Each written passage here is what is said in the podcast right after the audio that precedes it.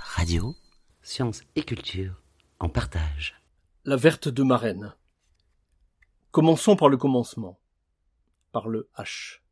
Le H est muet, mais il se voit. Il doit se voir.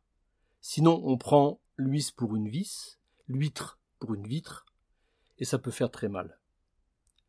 Heureusement, on ne confond plus, et ce depuis quelques siècles, huis clos et vitre ouverte. Huître ouverte, ouverte, et tour de vis. Et on est, c'est un espoir, sinon une certitude, à l'abri de ce genre d'accident. Néanmoins, on peut rapprocher les mots, les deux mots huisse et huître, par jeu. On ne rendra pas les deux choses plus étrangères l'une à l'autre.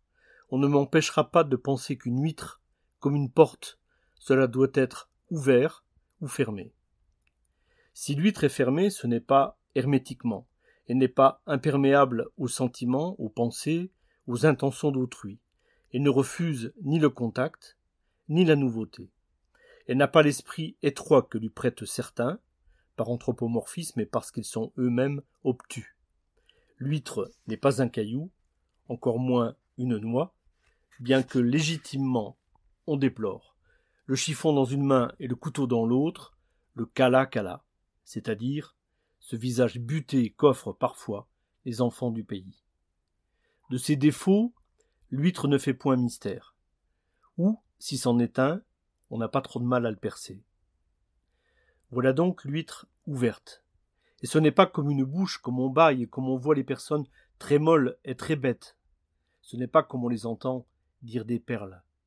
Non. Si elle est ouverte, c'est comme une fenêtre, ou plutôt, huître n'étant pas vitre, comme un miroir. Regardez la verte. Vous y verrez un lieu, un espace devenu lieu, non par miracle, mais à force de travail.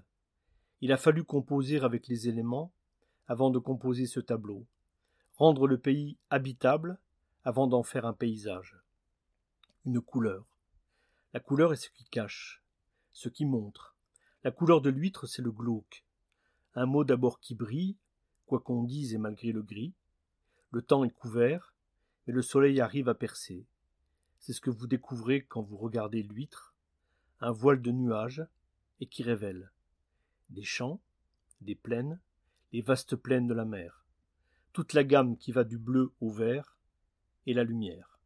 Comme elle vous baigne à la pointe du Chaput, entre Marennes et l'île d'Oléron.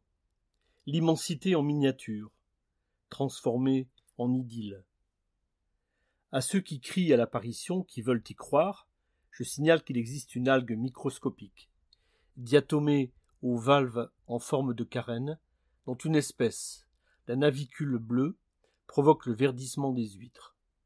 Ce pigment, c'est la marénine, un nom où il y a à voir et à entendre. Écoutez-le. Ouvrez grandes vos esgourdes.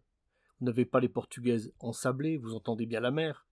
Comme dans le nom marraine, dont il provient, et où vous percevrez, à peine assourdi, la rumeur de ce qu'on appelle dans la langue du pays la mare.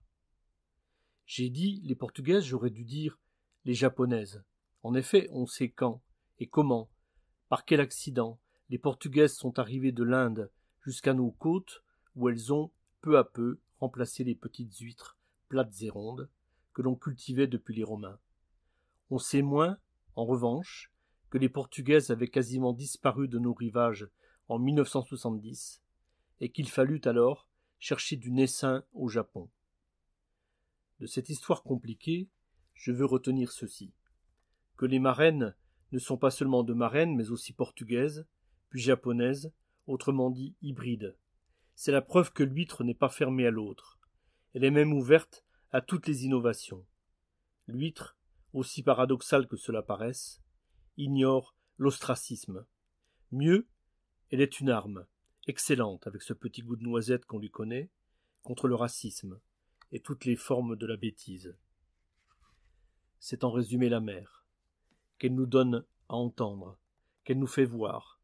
L'huître nous fait voir la mer comme un pont, une route, le plus court chemin d'un lieu à l'autre, le plus sûr pour relier deux pays, pour rassembler les hommes. Vous venez d'entendre Denis Montebello lisant l'un de ses textes. Il est écrivain et vit à La Rochelle.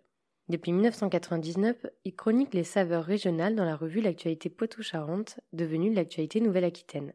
Ces saveurs sont illustrées par des photographies de Marc Deneyer. Vous pouvez retrouver ces chroniques dans le livre Aller au menu, paru en 2015, Au temps qu'il fait, les éditions de Georges Monti. pour plus d'informations, rendez-vous sur le site actualité.nouvelle-aquitaine.science.